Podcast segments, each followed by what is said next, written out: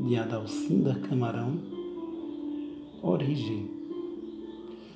Eu queria mesmo, ó grande mar azul, que conhecesses o meu cabelo solto ao vento, tão parecido com o teu pensamento, livre, crescendo sempre.